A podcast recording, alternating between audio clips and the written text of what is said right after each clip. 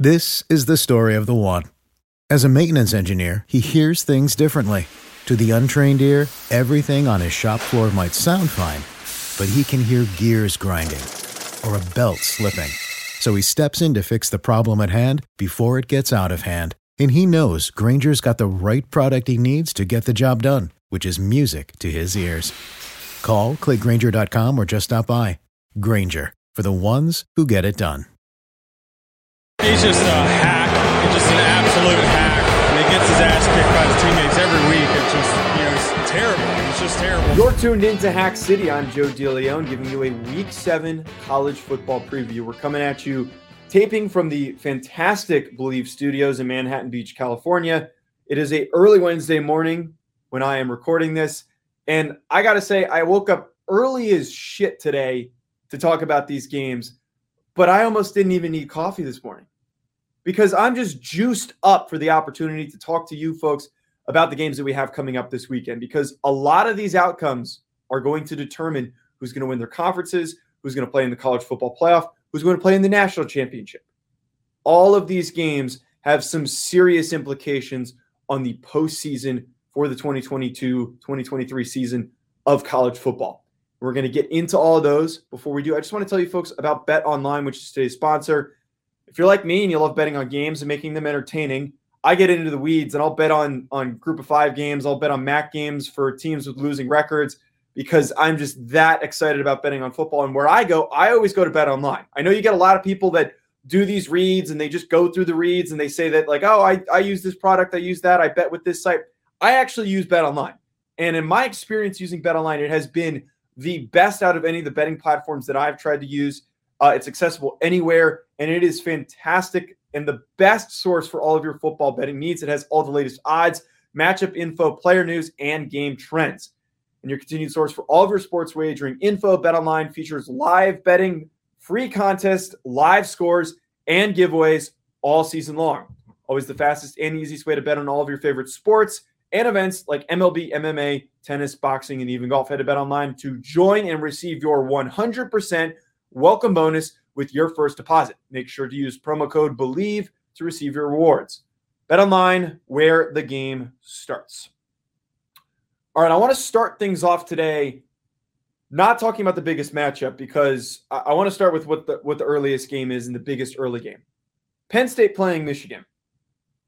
Now on paper, this Penn State Michigan game has built up a lot of hype. Penn State has played a, a, relatively light schedule so far this season. They have benefited from playing weak opponents that looked good at the time. And now they sit after getting a win against Auburn. That has been the biggest fuel on their hype train. They finally get to face their first legitimate challenge in Michigan. Now, the same argument can be made for Michigan as they've also played a really relatively weak schedule on top of playing mostly weaker Big Ten opponents to get to this point. What we've seen so far from both these programs, however, Penn State, I'm throwing away and not ignoring, but contextualizing the game that they played against Northwestern, which was in heavy rain, a lot of turnovers, a sloppy offensive output. They have looked strong. They have been productive. They've moved the ball really effectively on the ground. Sean Clifford has not been asked to do as much as he typically is asked to do, which has led to a lot of early success for Penn State. On the flip side of things, Michigan, we have seen struggling over the last recent stretch. Now, there's, allow me to backtrack for a second. People are saying Michigan is struggling.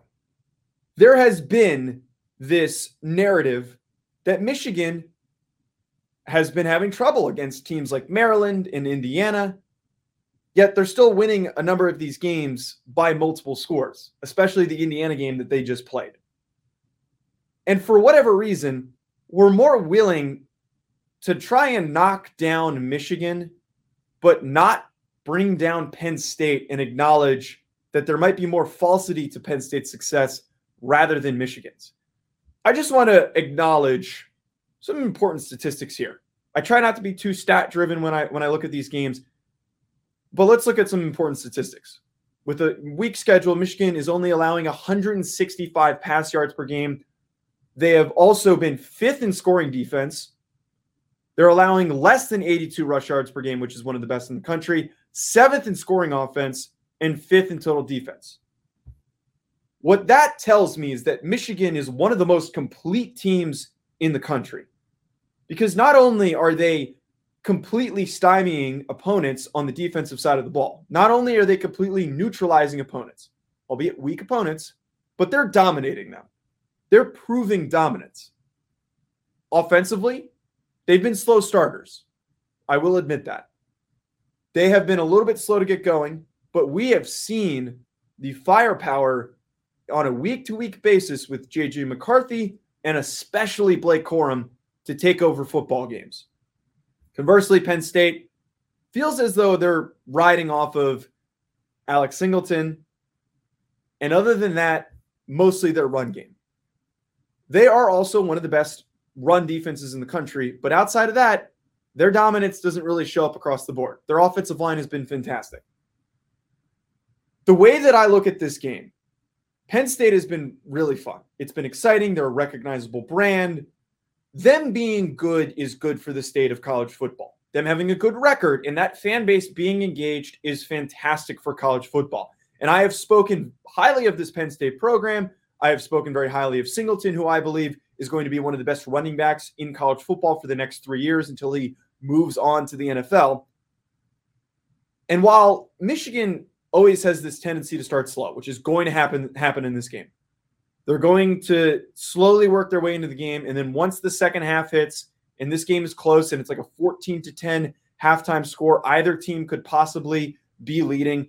There is a noticeably large difference in the talent level of these two programs. Michigan, and I know that Penn State has, you know, a lot of really good recruits on their roster, but Michigan's all of their top players are dominating right now. And I point to the big guy, the one guy that has been dominating the most, who I believe needs to be in the Heisman conversation. That being Blake Corum. Blake Corum has ascended and taken over and reached a new level where he is in the conversation as being one of the top three running backs in the country. He is a game breaking player that creates separation in space when it is not there. And Michigan's offensive line has done a fantastic job of opening up space and creating effective rushing lanes that not only allow Corum to pick up nice chunk plays, but he's always good for breaking off a long one and scoring a long touchdown, as we've seen on a consistent week to week basis. So, as I mentioned, Penn State has a great run defense, but they have not faced an opponent in a rushing attack like Michigan. This is the game that we're going to be able to properly contextualize how good Penn State is. And I'm not saying that Michigan's going to completely blow them away, but we are going to really get a sense of how good Michigan can be at the end of the season when they play Ohio State, when they compete for a Big Ten championship, and why I believe they're going to be one of the teams that is competing, or at least in, not at least, at least competing or in the college football playoff. So in this game, I'm going Michigan all the way. The talent, the explosiveness, the fact that they're able to easily win games when they're struggling and they're filled with mistakes on the offensive side of the ball, they are good enough to climb back into a game at any single point. Now, our second big game this weekend is the one that's getting all the attention. This one deserves to be talked about the most. This one is going to be talked about the entire week after the game is played. And it's going to be brought up on a weekly basis because of the implications that this is going to have on the SEC championship game and especially the college football playoff. Tennessee playing Alabama at home. 3:30 kick on CBS. It's been a very long time and, and in my lifetime as a 24-year-old, I have not witnessed a actually good Tennessee team. They have had they're a program that's had a Tennessee a tendency Tennessee tendency that sounds so stupid. A tendency to be overranked and then eventually exposed. And in my lifetime, this is one of the few times I can sit here and say that they are as hyped up and as good as they are to be hyped up. They are living up to the expectations. Coming into one of the first times in my time a competitive matchup against Alabama, a game in which they have a legitimate shot to beat Alabama. Now, Hendon Hooker and Tennessee's offense have been on an aggressive tear, a violent tear. Currently second in scoring offense and first in total offense with a, a total up in the 500s, scoring close to 50 points a game. That stuff is noticeable, especially because some of those wins have come against, at the time, ranked opponents. At the very least, albeit Pitt and Florida are, I believe, both are, are neither ranked at this point. They're still competitive quality teams. This it's not like they played an FCS schedule and a bunch of group of five teams all the way through. That's there is absolute truth to the dominance that they have shown on the offensive side of the football. And a lot of that they've done without their best receiver in Cedric Tillman.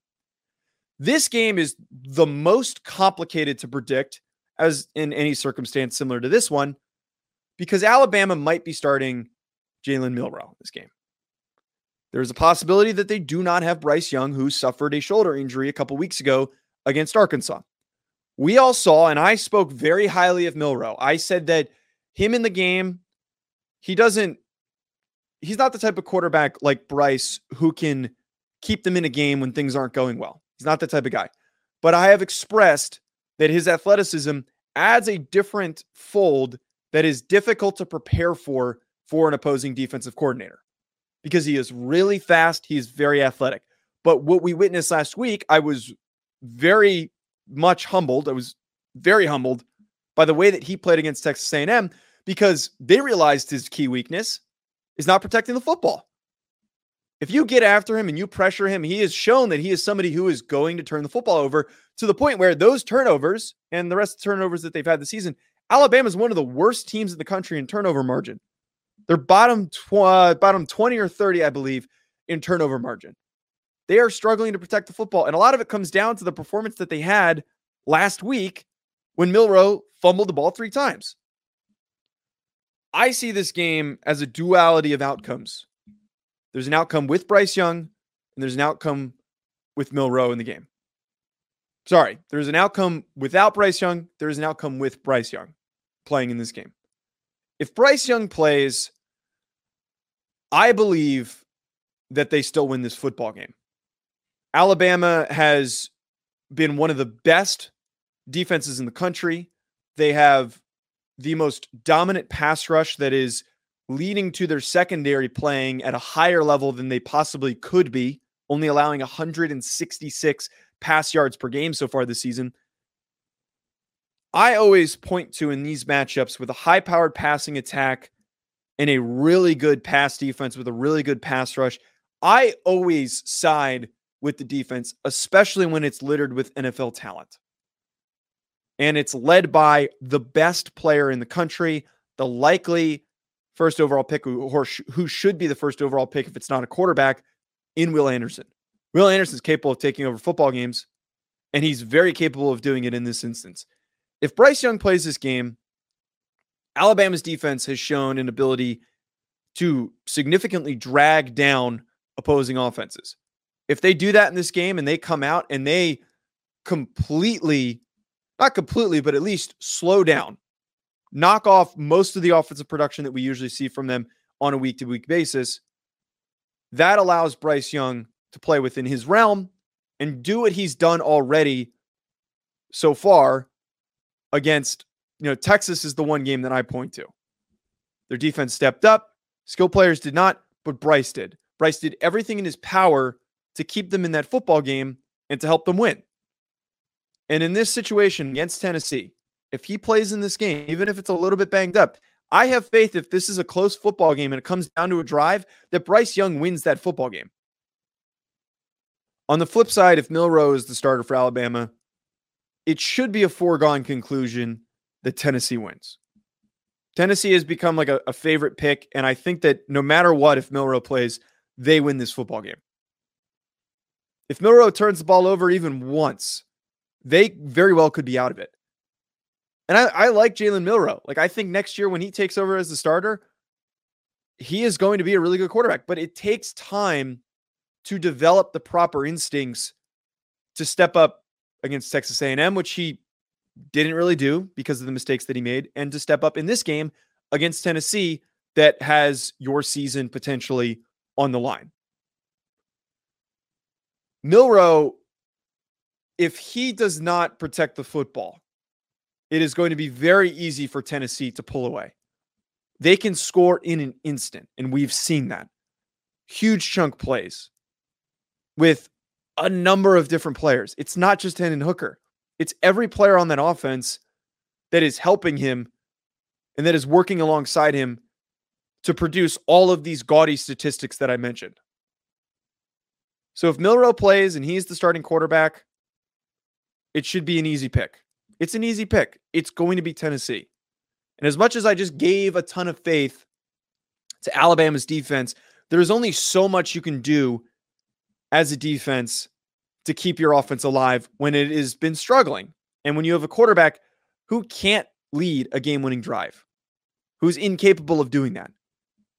I'm hoping that Milroe has that in them in him and I think that down the line that he could potentially be that guy, but as of right now, this is a very tall task for him and so far he is only disappointed in his performances. On to game number 3. Oklahoma State versus TCU. And this game reminds me a lot of that Clemson NC State game that we had a few weeks ago, which I said both those teams stink and it is a battle of frauds. Now, I don't think Oklahoma State and TCU are as big of frauds as Clemson and NC State. However, neither of these teams at the end of the season are going to be the ones that are actually holding up the Big 12 championship trophy. Instead, this is just a sneak peek and a, a way of properly dividing where these teams stand. What we've gotten with both these programs TCU is third right now in scoring offense, Oklahoma State is fourth. We have two highly explosive offenses with two quarterbacks that are playing at a very, very high level. Spencer Sanders for Oklahoma State, Max Duggan is outperforming my expectations of him. Both are athletic, both can move, both can run, both have shown proficiency as passers. But the one thing that sticks out to me in this game, the one thing that helps me determine what the outcome is going to be Oklahoma State's defense has been weak in games where they're supposed to dominate. And I point to Central Michigan as the best evidence. And it feels like, just in general, Oklahoma State across their schedule has played teams when you're supposed to be the, you know, one of the top ranked teams in the country that they're supposed to like very heavily pull away from. Yet they're not that heavily destroying Arizona State early on in the season. They're giving up 44 points to Central Michigan. I think that this ranking by Oklahoma State or for Oklahoma State is a bit unjustified. And as much as I like Sanders as a quarterback, I don't think their defense is up to snuff to match up against TCU's offense, which has been on an explosive tear lately. Quentin Johnston is helping Max Duggan along with the remaining receiving corps to put up huge passing totals. And we saw the capability that they have against weaker, and I think Kansas's defense is significantly better than Oklahoma State's, but their capabilities to put up huge plays, huge numbers, long touchdown passes because of how talented they are at receiver. We've seen that capability. In this matchup, I am fully prepared and I fully do believe that TCU is going to drop a fat scoring total at the end of this game. It is going to be a shootout. This is, I know that we've had a lot of Big Ten games that have been low scoring, very, very low scoring. We had a 10 9 game, I believe, off the top of my head. A lot of low scoring Big, Big 12 games. But this one's going to be a shootout. Neither of these teams are really playing very good defense.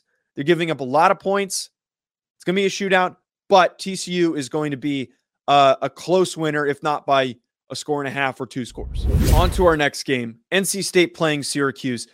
Syracuse so far this season has been very undervalued. It took them a very long time to be ranked. And now is a really great opportunity for them to prove their capabilities and prove that they're not the same orange team that we're used to seeing on a week to week basis. They get a fantastic opportunity to face off with an NC State team albeit coming off of a Florida State victory that just lost their starting quarterback. It is uncertain if Devin Leary is going to play in this game, who's currently dealing with a shoulder injury, and Jack Chambers is that next man up. A lot of time, blah, blah, blah.